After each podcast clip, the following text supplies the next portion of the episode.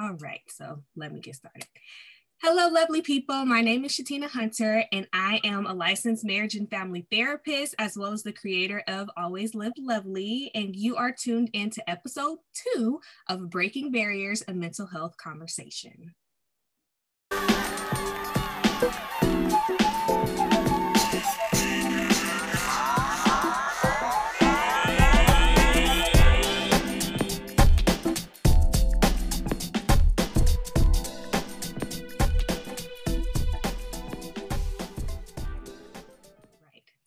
So basically, the topic of today is going to be Section 8, and I am really excited to be joined by my lovely guest. Um, guest, if you would like to introduce yourself to the people so they know who you are. My name is TJ Sykes. I'm a 28 year old black man uh, from Richmond, California. I'm a published author, um, I'm an actor, entrepreneur, etc yeah, he got all the etceteras, even mm-hmm. comedian mm-hmm. up in that mug. He's a, a jack of many trades. Okay, so I'm really excited to be sitting here with TJ today on episode two of Breaking Barriers. And the point of Breaking Barriers and Mental Health Conversation is basically because you know, we struggle to be able to talk to people in our community, talk to people that we love and that we care about, about topics that really impact us. And I want to be able to just inspire and break down the stigma, shatter the stigma of a lot of different life experiences that we have. Mental health is very much a trending topic right now, but mental health is something that, you know, we've been dealing with since we got on this earth because we all have minds. And then so I really am hoping that people are inspired and people can begin to just, you know, kind of have conversations together and it doesn't have to be so weird and people can feel more comfortable to talk about topics that are very difficult and hopefully it encourages people to just seek the healing that it is that, you know, they need even if you never go and see a therapist, I'm hoping that people can get something from this series and from this video. Um, so I chose Section 8 because, quite frankly, I haven't really seen anybody talk about Section 8 in mental health in any type of format.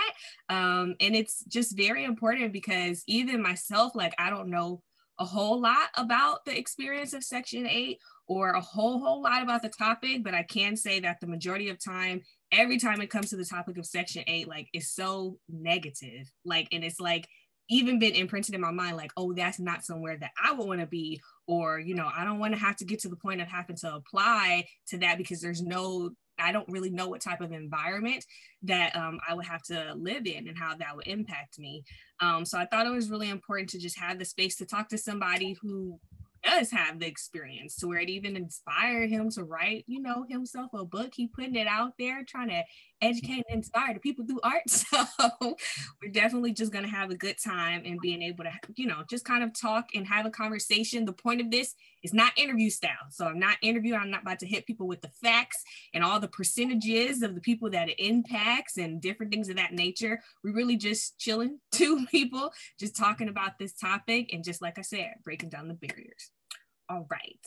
So when it comes to this topic, I definitely, like I said, like I personally, like I don't have like a lot of um, experience in regards to this. I probably talked to some clients that have uh, lived in Section 8, or I definitely know some people um, that live in Section 8, but it comes with so much stigma of the fact that, you know, even people, I feel like growing up kids would even use it as like an insult or like a way to just hurt people's feelings um, when really it's used to assist people for them to be able to low income families and individuals you know people that i believe have like even mental health diagnoses and um, individuals that are disabled for them to be able to just have somewhere to live and that not have to be a stress.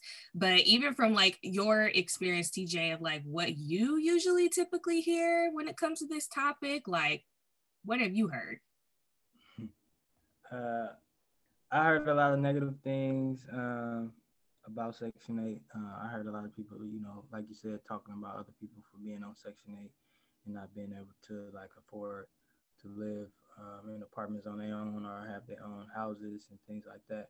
Um, so for me though, um, growing up, I think I didn't really understand what it was at all, and so growing up in it, I really didn't pay too much attention. But as I got older, I was looking at it and, and really start to uh, pay attention to like who I was on Section 8 in my family and like how it was kind of passed down from different generations. And yeah. that's what sparked my interest on like, wow, it could be it could be an assistance, but it it could also be a crutch. Mm-hmm. Uh, so kind of like you said, it is some people that's like you know um, differently able that aren't able to work, and so that could be assistance for them to be able to afford housing. But it's some folks that are able to work, they you know are able to work or are able to uh, create a source of income for themselves that still are on that and just you know sitting with it. And I think that stunts individuals' growth. That's how I feel personally.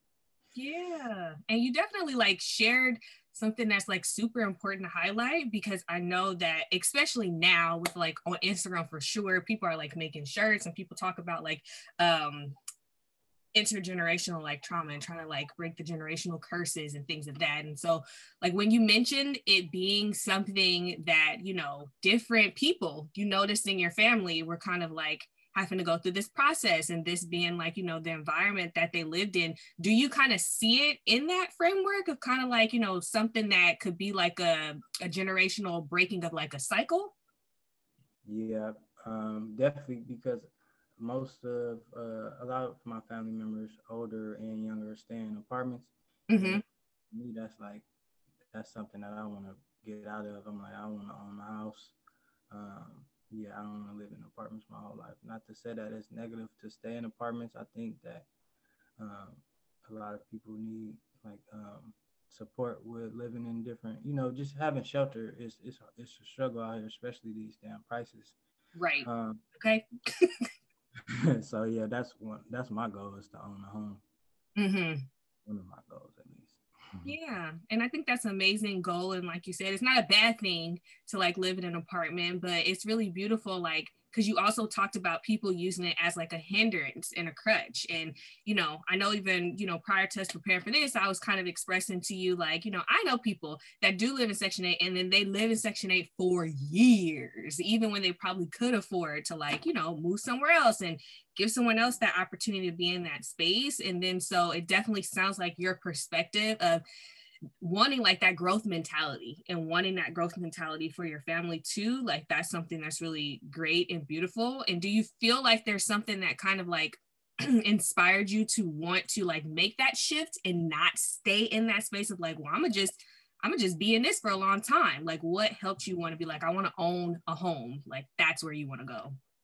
Yeah it was actually um it was actually moving from the apartments where i grew up at because like the first few the first like from zero to ten, I kind of we kind of moved around. We lived in apartments, and then we had like two homes that we stayed in.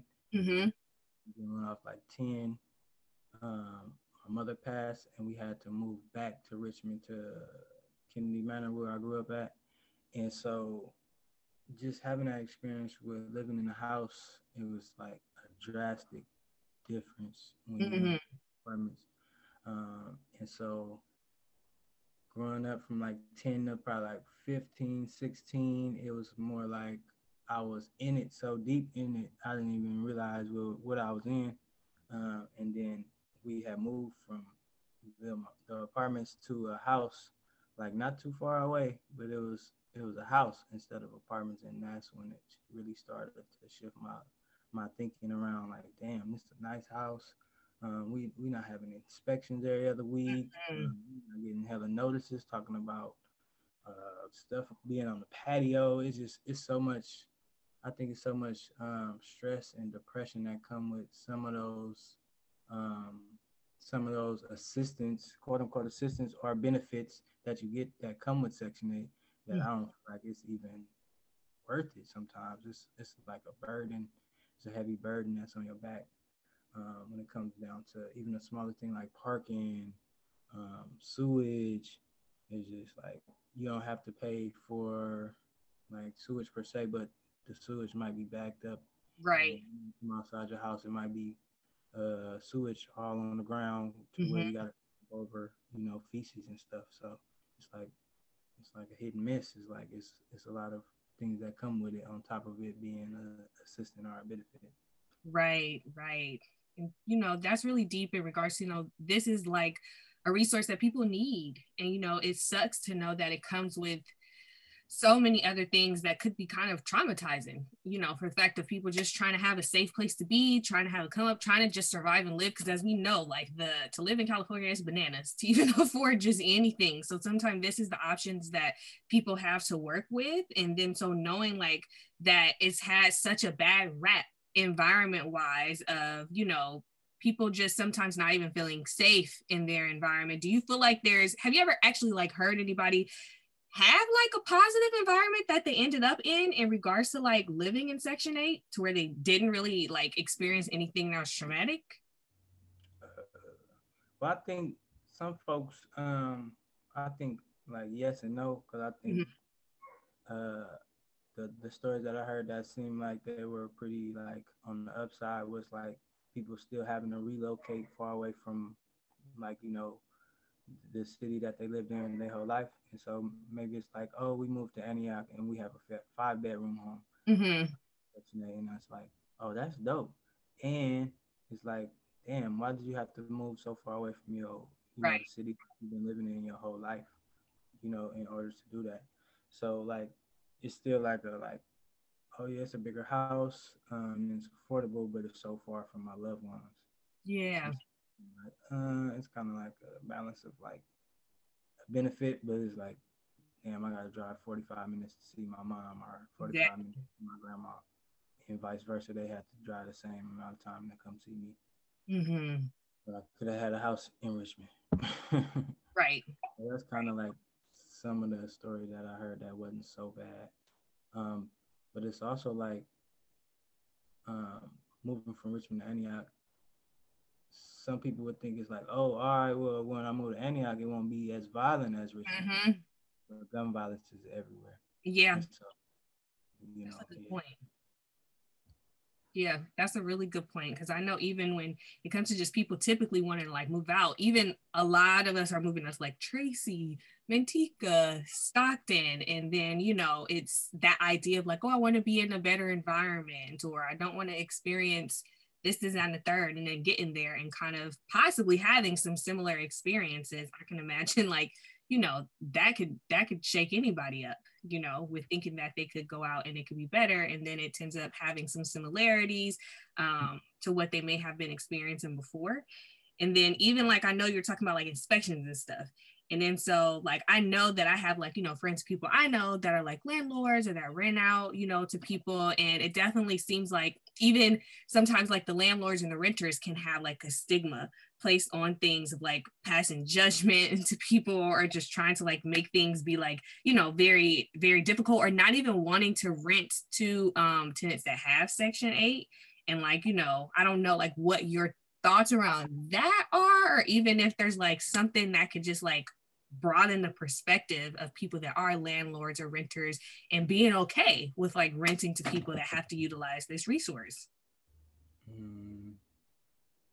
I don't really know much from the, the perspective of folks that uh, has rented or will or are able to rent to mm-hmm. folks. But I what what I do know is that um, amongst folks that are on Section Eight, like, I mean, we we just regular people, man, and and we uh we all struggling, and right. we're trying to get more resources so we can uh, you know better ourselves and really take care of our families and some of the circumstances that um, we are under while we in these apartments it's like if we if we're not mentally strong enough, mm-hmm. enough, um, and sometimes physically strong enough, we we're not gonna make it out.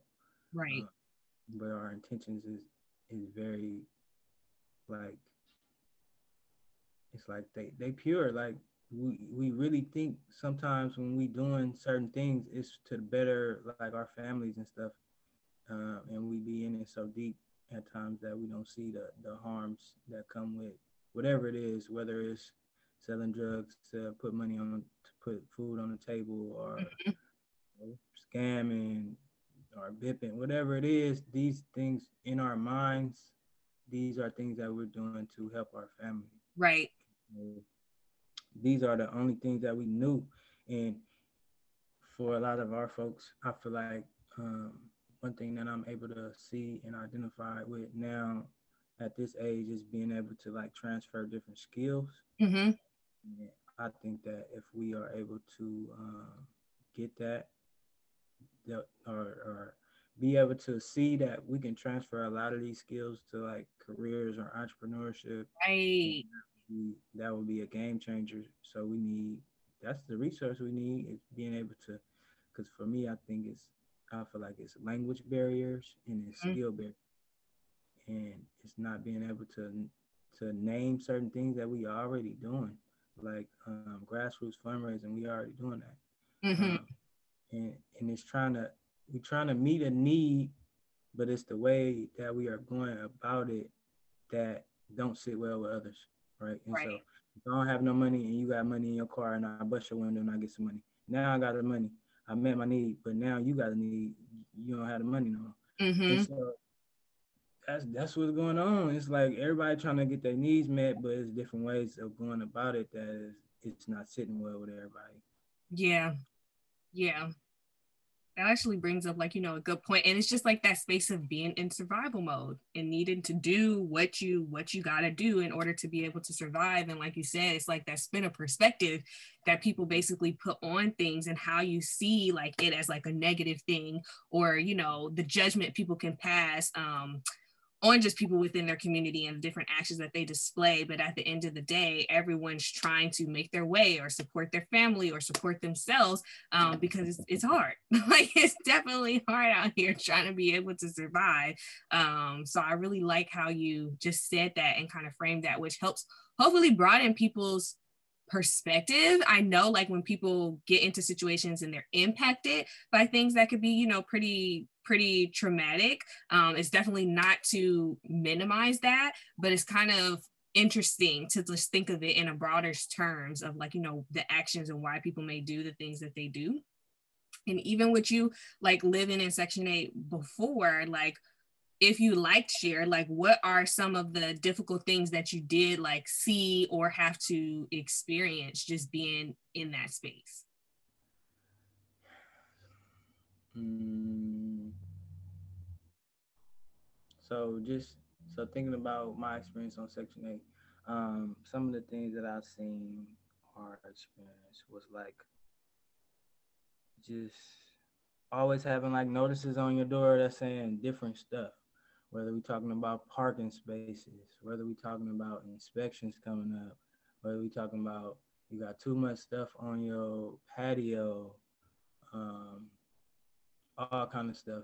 It's just, it was just like a burden to see all of that, especially as a kid, especially like, you know, knowing that your family is doing their best to, you know, maintain and keep food on the table mm-hmm. and stay sane and not get shot coming in the house and etc. Like you know, there's so much that we have to deal with inside of our homes um, and trying to be safe, and so that's part of it. And um, just having so many conditions that we have to uh, abide, or what's the word?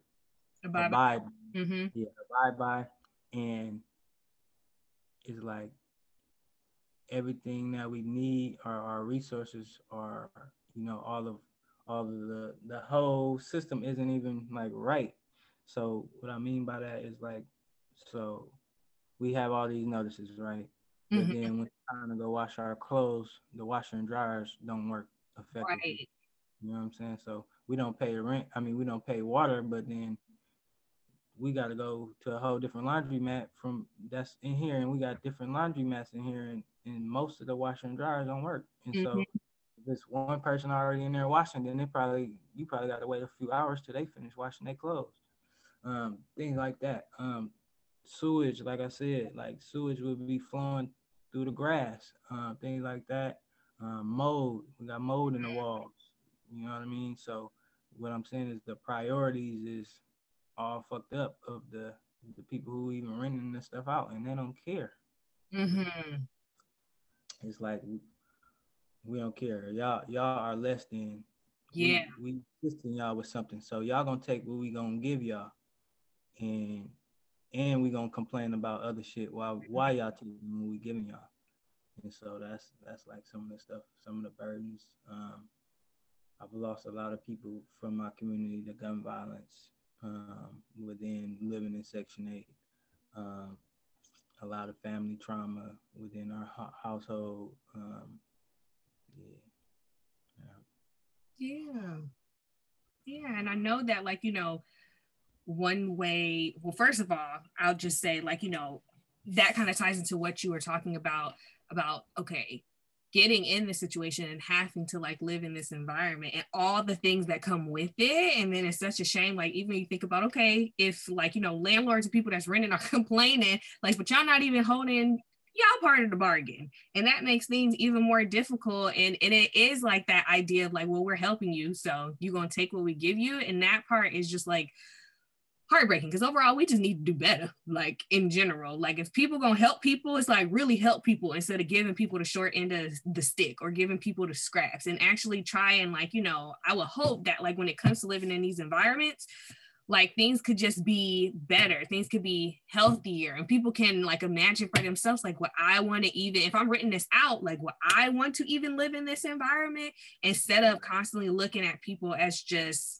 less than. And it does like i feel like tied to like just the whole system of things. Like it sounds good on paper. If you look up section 8 and you're like oh what's the definition of this? And oh what can you get? What what's provided to you? It sounds super good. But the reality of it is like you know it can tend to just flip somebody's world upside down when all y'all are trying to do, or any of us are trying to do, is just be able to survive and have a roof over our heads, and you know, be able to to provide. People are trying to provide for their families, um, and trying their best to keep their children safe, or you know, themselves safe by having just a roof over their head to begin with. So it's really disheartening just to kind of hear about the lack of care, even probably empathy that you know the people that are like you know kind of over it are giving to people in the circumstances. So it's just like if you already in a position to where you gotta live here and it's like they making it 10 times harder 10 times harder for you to be able to just make your way and like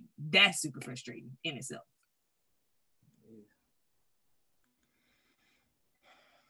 Yeah and i super appreciate you you being willing to just share like you know what your experience you know has been and i'm even like curious just in regards to like when it came to your book because i know art can definitely be first of all do you got the book on you? Mm. is it mm. somewhere around so you can even show the people what it looked like? I got it in my car. Yeah i got it in my car. I'm gonna have to insert a little picture at the end for people so y'all can see what this book yeah, looked like. I send the picture. yeah and yeah I, I got some in the car okay cool. How does that like how did you get to that format of wanting to even come up with this concept and idea and like what was like your goal for it? Gotcha. Uh, so a few years ago i had really just started writing poetry. Um, it hasn't i haven't been writing that long intentionally. I always um, I, I was always intrigued by like the writing process even in english class I just uh, it was hard for me to focus as a, a young boy. So I, I, I, really didn't hone in um, on my uh, writing skills until probably like 2014, 2015. And so uh, I had just started like my intentional writing process and had started to write a lot of just I just writing a lot about a lot. Um, it was stories and everything wasn't really a poem it was just getting a lot of stuff off my head that I had already been thinking about different mm-hmm. experiences that I had. Um, and I had wrote this one poem called Section 8, and it really described like a, lot of things that I've experienced in my lived experience in Section 8 housing. And um, I was really juiced about this poem. Uh, and it was like one of my favorite poems at the time. And so uh, I had showed it to uh, two of my coworkers, or I had read it to them, and um, they was they was like, "We should make that into a book." Yeah. And I was like, Oh yeah, let's do it. Go, um, yeah. Because I'm just like I'm one of the people. Like sometimes I have an idea, and um, when I share it with somebody, it's somebody that can make it even better. And so whenever that happens, I'm like, oh yeah, let's go. Um, because I know I'm capable of doing a lot of things, like whether it's writing a movie script or whatever. But if it's somebody that already have a movie script that's written, and they're like, bro, I need an actor. I'm like, all right, let's go. Mm-hmm. Um, and so uh, once once they start talking about that, we start meeting like every every uh, two weeks or something just to talk about like all right how we want to go about it. And so originally the book was supposed to be a, um, like a dang I forget that instrument. What's that instrument called that uh, Steve Urkel used to play? Accordion. Uh huh.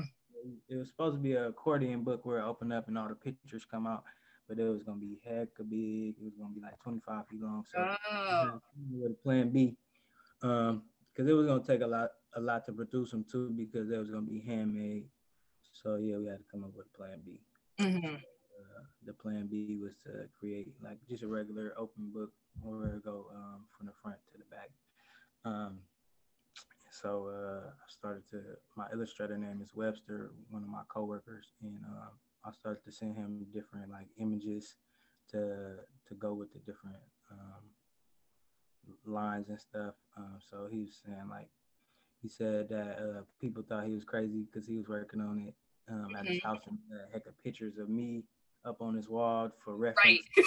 Right, right. People walking in like, "What you doing?" Yeah, like, "What is you doing?"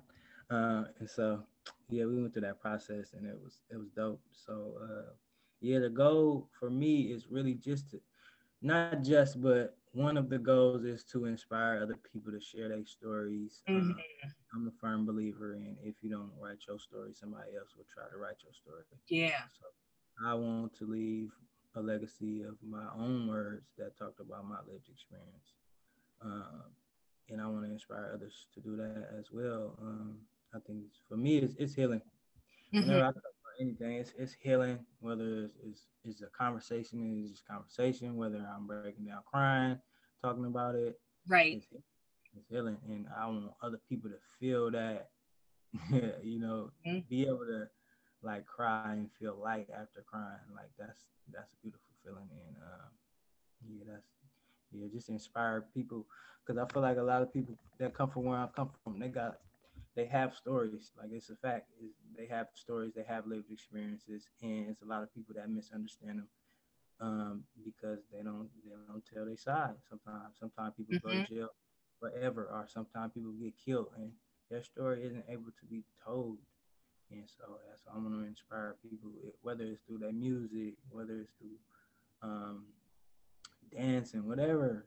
I want people to tell their stories. Yeah, yeah and that's super important for people to be able is that's kind of like instead of giving up your power and letting other people control your narrative that's a way of people being able to take their power back and being able to control their narrative and like you said putting their words to it because people will try to put whatever perspectives and spins they want on other people's experience. So i think like you know arts you know because you know i'm an art girl too you know? So definitely utilizing that as a form of expression has its own format to be able to just push a person through with healing especially like if you've experienced like some type of trauma or you've been in some difficult situations and you can't quite find you know the words to quite articulate it, even in a conversation type of way, then being able to write poetry or dance or sing or play your instrument, like that usually helps the emotions to be able to kind of like, um, an energy to be able to move its way through so that you can get to that place of uh, healing. And, you know, for for you like what when it comes to that topic of healing and like what do you feel like has helped you just overall because of course we know healing is a process it's a journey. Like, you know, it takes baby steps. Like sometimes even throughout a lifetime, but things get better and you don't have to hold so much and it doesn't feel so heavy. But like what has been some of the most healing things that you've done in order to be able to just help yourself cope with like your journey, what you've been through, what you've seen, things like that. Writing has definitely been one. It's been like, oh man, let me write this down. Mm-hmm. Uh, and, and turn this into a poetry I mean, uh, into a poem. Um, just like for me, when I'm writing or when I'm thinking about writing, it's so many things that inspire me. And it's like, all right, it could be a conversation, it could be a lecture, um, it could be a movie that I'm watching, um, it could be just looking outside. Um, and so, so many things inspire me, um, especially when I'm just kind of like in my, my writing mood when I'm writing. Right. Uh, especially uh, utilizing different workshops, uh, free workshops or workshops that cost. Um, so writing is one. Um, crying is one that hasn't I haven't been able to cry a lot, but I've been crying more than I was when I was younger, and that um, that has been really really healing for me. It's like cleansing. Mm-hmm. Uh, a lot of weight off my spirit. Um, it's just yeah, it's beautiful. It's a beautiful thing. Um, acting, acting is hella healing.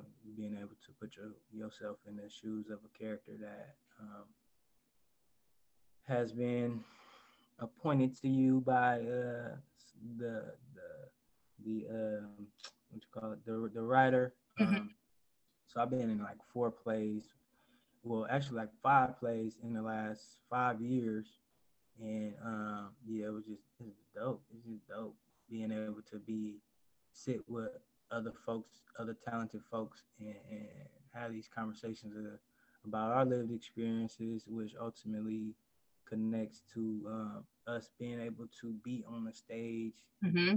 bringing these other characters to life, and um, yeah, it's healing. It's healing, and then being able to um, display these talents to other people on the stage. Yeah, yeah, so acting, um, yoga. Yoga has been Ooh, yeah. yoga has been the one. Um, so for me, yoga has shown me that um, like how powerful the connection between the mind and the body is. Mm-hmm. How um, sometimes we overthink things, or like you know say like, oh, I don't, I, I don't think I can do that, but then through the power of breath, you're Mhm. able to lift your body up on your hands, uh, like you know what I mean, and do a handstand and things like that. And so that's been hella um, healing for me, and um, like you said, energy. So yoga is one of those things that is able to move energy throughout your body. And so sometimes um, what a lot of people don't know is we have um, sometimes when we have like our body is aching and stuff, it's energy that's stuck in a certain place. So it might be Mhm. stuck, it might be stuck in your throat. And sometimes through yoga, you can shift that energy uh, from one place to another. Um, massage therapy, so getting massages, that's another one that moves the energy throughout your Right. body. Um, and so, yeah, I get a lot of massages. Um, therapy, therapy has been hella helpful for me. Mm-hmm. I've been going to therapy for like three or four years now. Um, and we're wrapping up some sessions, but I'm gonna jump into this other form of therapy. Um, it's group therapy for black men. Mhm. So a cohort of 13 black men um, doing group therapy for six weeks. Ooh, yeah. And it's led by a black woman Uh-huh. um, therapist. So finna jump into that. Uh, it's another platform that I'm, I'm um, partaking in. It's called To Me For You. Mm-hmm.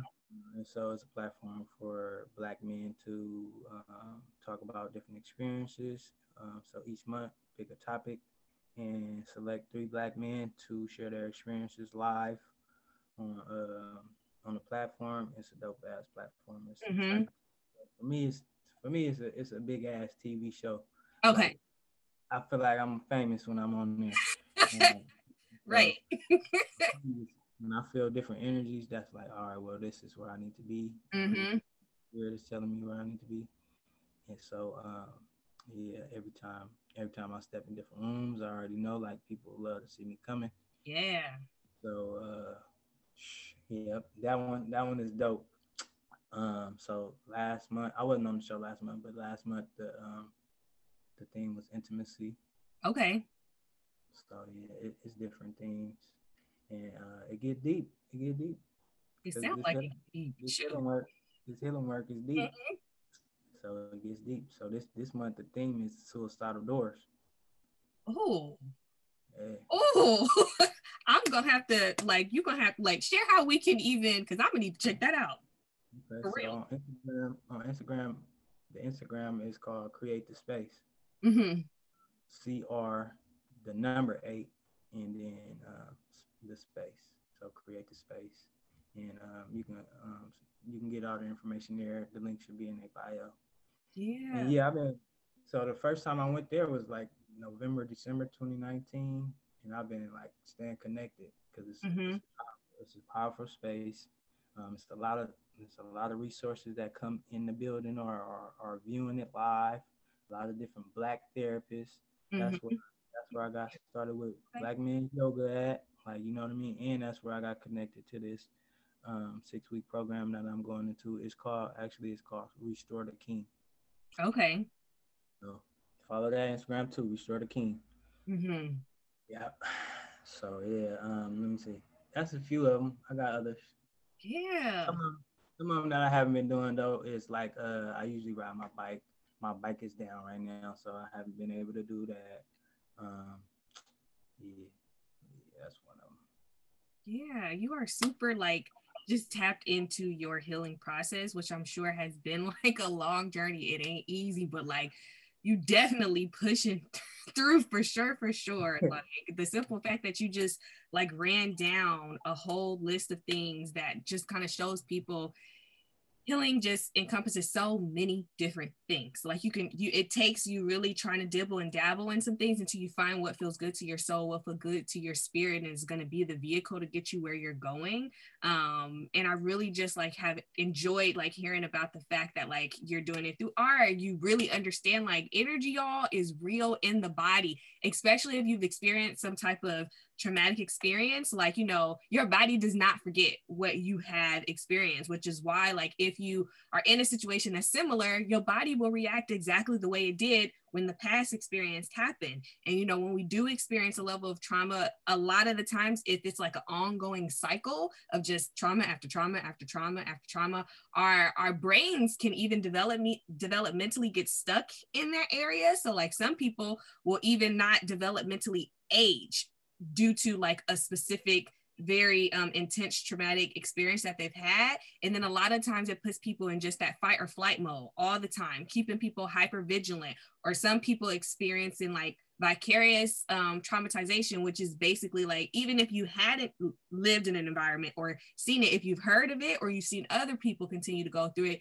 you can experience a level of trauma. So the simple fact that you like energy is real and people can like feel it in their body or be like, dang, why well, I got this lump in my throat or my back is, or my side is always hurting. And it's just like, we got to really get in touch with, you know, working that energy through and people not be like, oh, that's woo woo stuff. Like, nah, y'all. Like, energy is real. We should have learned that when we was in like elementary school. Even furniture got energy. So moving it and like you said, yoga is a beautiful way to connect. Like to your body and connect to your breath so that it's able to like anchor you as well as being able to get those massages and you know move that energy all about. And you know definitely you know you had to like you know give one time to the one time to the therapist because i'm a therapist. So the fact that you mentioned therapy is like super important.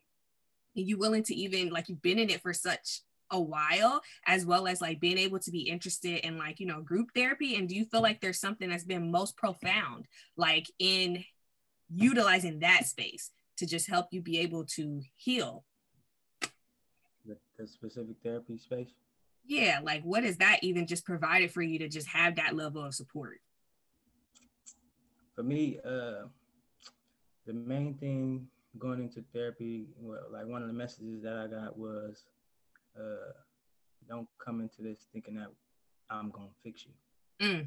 Mm-hmm. And uh, I think the the the message for the message that I have right now from like experiencing therapy for these years and all of these different ways that I um, experience healing is that you have the ability to heal yourself um, and so what therapy has done for me is it's kind of like mirror mirror the things that I need to do back to me. Mm-hmm. Asking me these questions and um, like, oh well, why did you do this, or why didn't you do this? Um, and you you I had answers, like you know, and if I don't, I, I have to go deeper inside um, and figure it out. And so uh, that's one of the things that therapy has done for me. It's really shown me that um, I'm able to heal myself.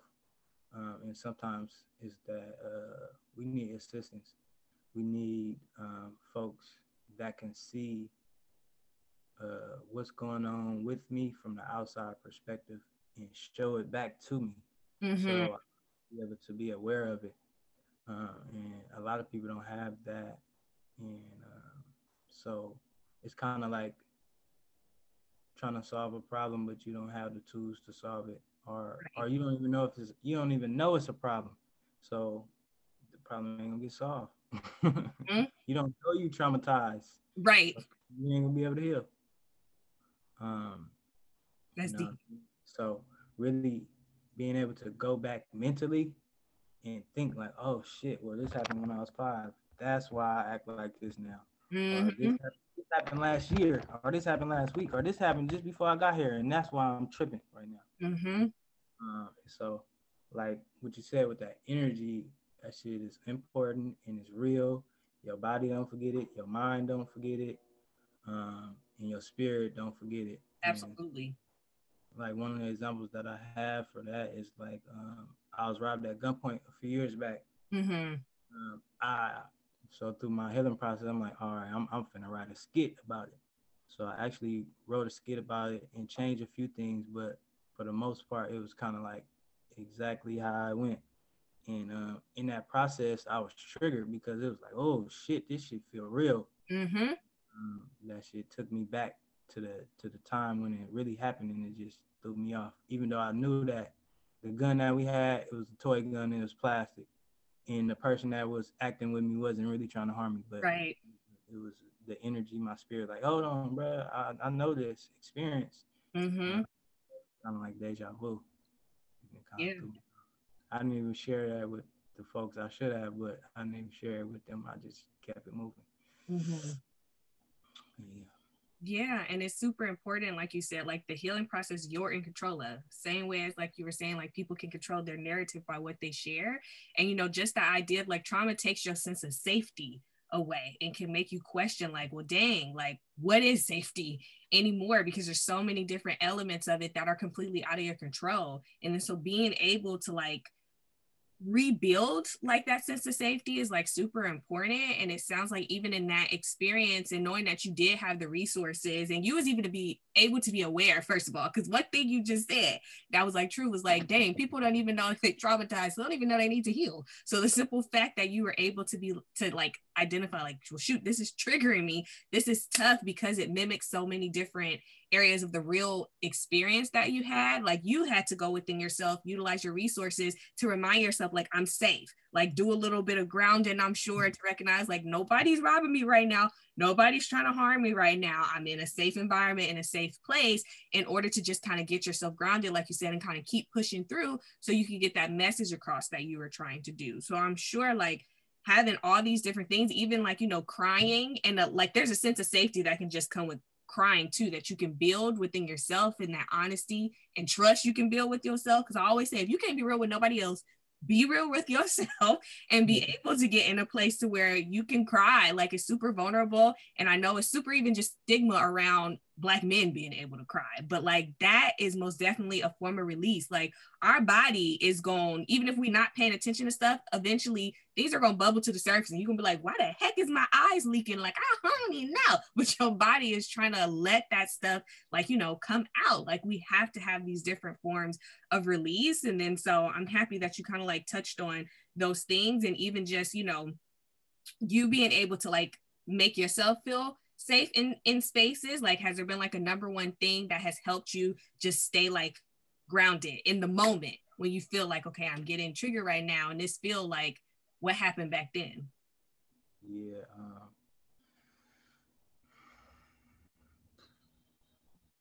for me it's just really thinking about the energy and the light that i bring to space. Mm-hmm. reminding myself like the energy that I put out in the world is the energy that I'll get back. Mm-hmm. It's tricky though at times because it's like you never know how people really feel about you. Right. So you don't really know, but you just have to have you just gotta walk on faith with like, you know, I shit, I ain't did nothing to nobody in this world like that make me feel like they should harm me. So yeah, you just kinda got that's what I do. I just kind of walk on faith on certain things. It's just like, man, I feel a way, but I'm, I'm a ch- I'm a sh- I'm a shift my thinking right now. Right. Think more positive because yeah, just a positive space, or you know, or I'm just I'm just the positive energy that's gonna shift the energy all all the way around. Mm-hmm. Um, be confident too with that too, because it's a lot of people that um, sometimes that look up to us in the way that we move through the world, and it's like all you gotta do is say something, and that can change their mind. And right. We don't we don't know the power of our own words. Um, I know for me, sometimes I don't know the power of my words, um, but I've seen it over the, the the years. Like you know, people just saying certain things to me that make me like, damn, you really you know look up to me in that way. Mm-hmm. And so yeah, sometimes you gotta be, just gotta say something. yeah, and staying tapped into your light. Like that sounds like it's very grounding for you and having just that faith of like, okay, expecting the good instead of be, living in a space. Because trauma could definitely make you live in a space of expecting the worst all the time or trying to be prepared for the worst all the time.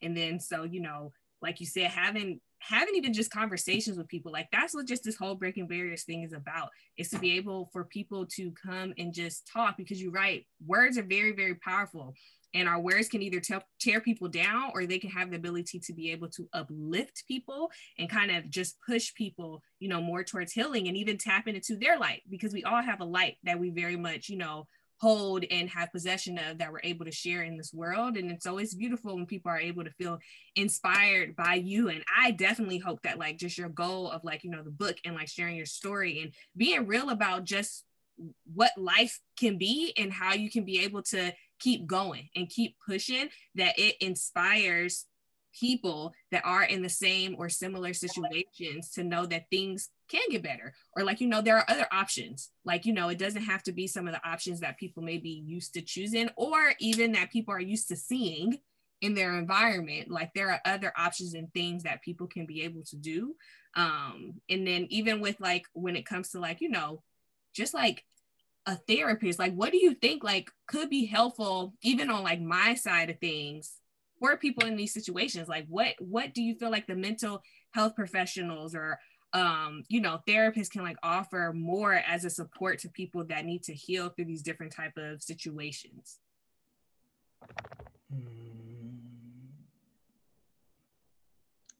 It's a good question. Hold on let me think. Say the question again like what what could even me like if i had like a young man come you know in my therapy space and he has some similar experiences to you like what would you hope that i would be able to like offer you know to that person? Or what are some ways that i could best support that person you know in just their healing journey? Got you.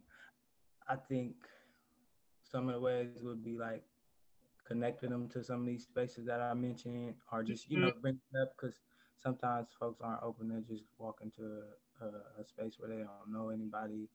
Um, let folks know that you know, like in this specific space, you know somebody personally that you know that's cool that they might want to talk to, and we can maybe build a relationship and mm-hmm. they can mm-hmm. come to you speak or something like that.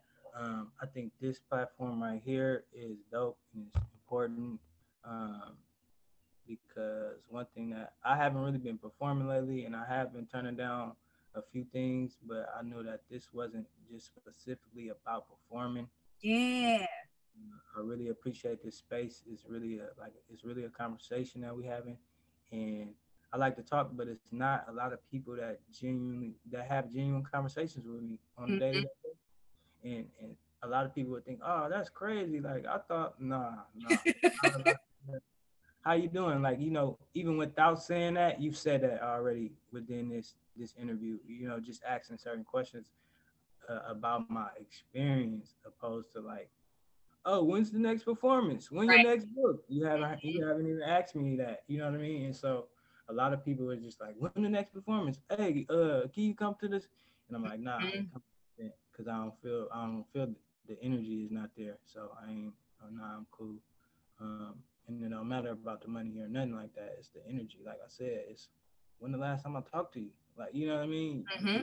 Time I talked to you, you talking about the event. And so it's just being mindful of you know folks. Like it's it's a crazy ass time right now. So yes, last time you checked on this person, like mm-hmm. you know. Mm-hmm. So yeah, this this this space is dope, and uh, I'll be down to even come back on here and we can talk yeah. about it. So yeah, exposing exposing people and stuff like this. Um, let me see what else helpful. Being open, like being vulnerable with clients, sharing mm-hmm.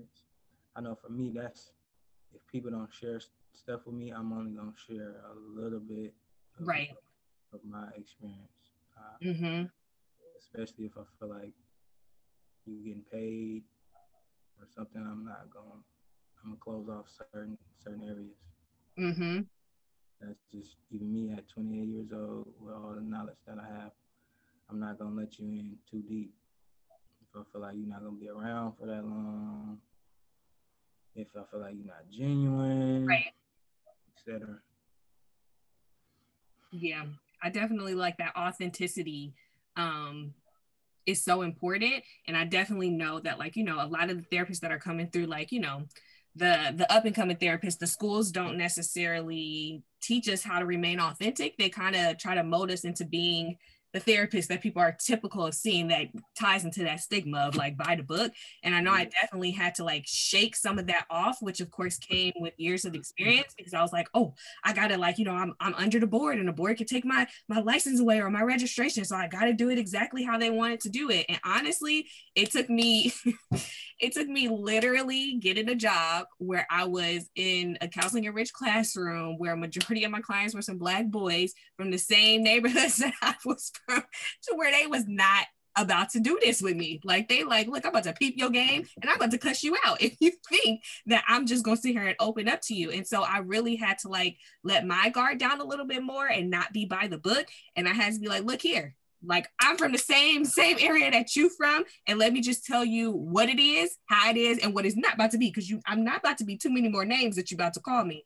And once I was able to kind of break down their barriers and help them feel like, oh, okay, she about about it. Like we can't scare her. We're not about to. She really care about us. Like once I start giving them just love and letting them know, like you can push me away so many times, but I still rock with you, and I'm about to show up every single day because I see the best in you, and I'm not looking at you like everybody else is looking looking at you as like a threat or just a menace to society and all that. I'm not doing that because, you know, I just see the value like in people, especially children, just needing that extra love.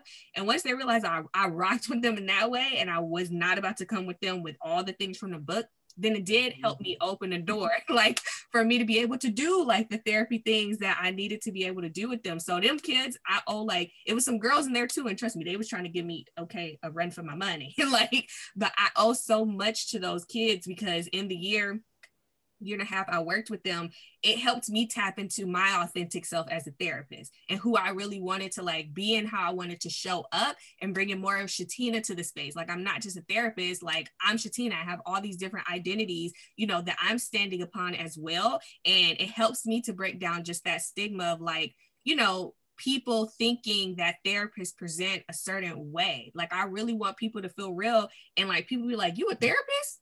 Like I didn't even, oh, didn't even know that. And to make them feel more comfortable to be like, well, dang, if I go to therapy, I might have the opportunity to meet a dope therapist like you. Maybe I should give that a try. And then so I really like, you know, dig just that fact that we have to be authentic because at the end of the day, no matter our education, no matter our knowledge, no matter our skills, we're humans and we trying to figure this all out day by day because we ain't done none of this before.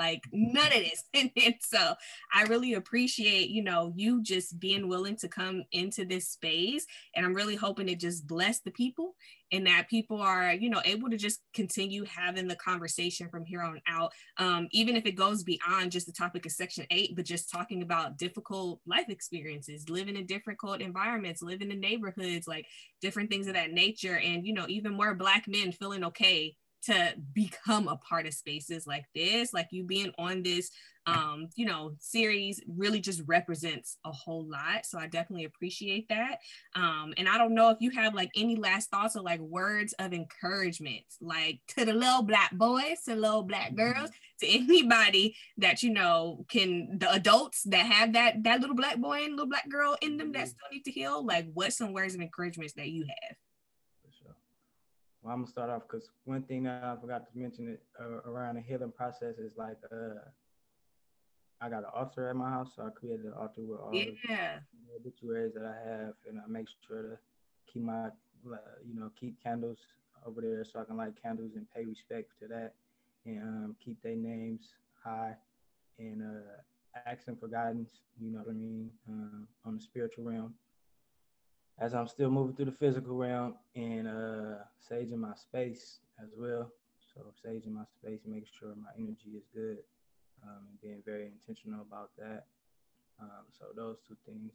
Um, but as far as uh, encouragement is, uh, I encourage I encourage folks to really uh, sit with themselves mm-hmm. um, in silence, whether it's outside, inside, and just you know talk to yourself because you you got the answers. You you know what what the problems are. Mm-hmm. You know where the pain is. Uh, we we got to go inside, and that's something that I that I've been doing lately is trying to sit with myself and and um, figure it out. Where's where's my happiness? Where's my joy? Where's the, last, the last time I felt joy? How do I experience pleasure? Um, what do I need? Mm-hmm how do how do I provide myself with some of these things? Um, because a lot of times I was looking for that outside of me. Mm-hmm. Um, I have to find the inside of me first in order to find the outside. Mm-hmm. And I found it in certain areas, but certain areas is I still haven't found it yet. So I'm still searching.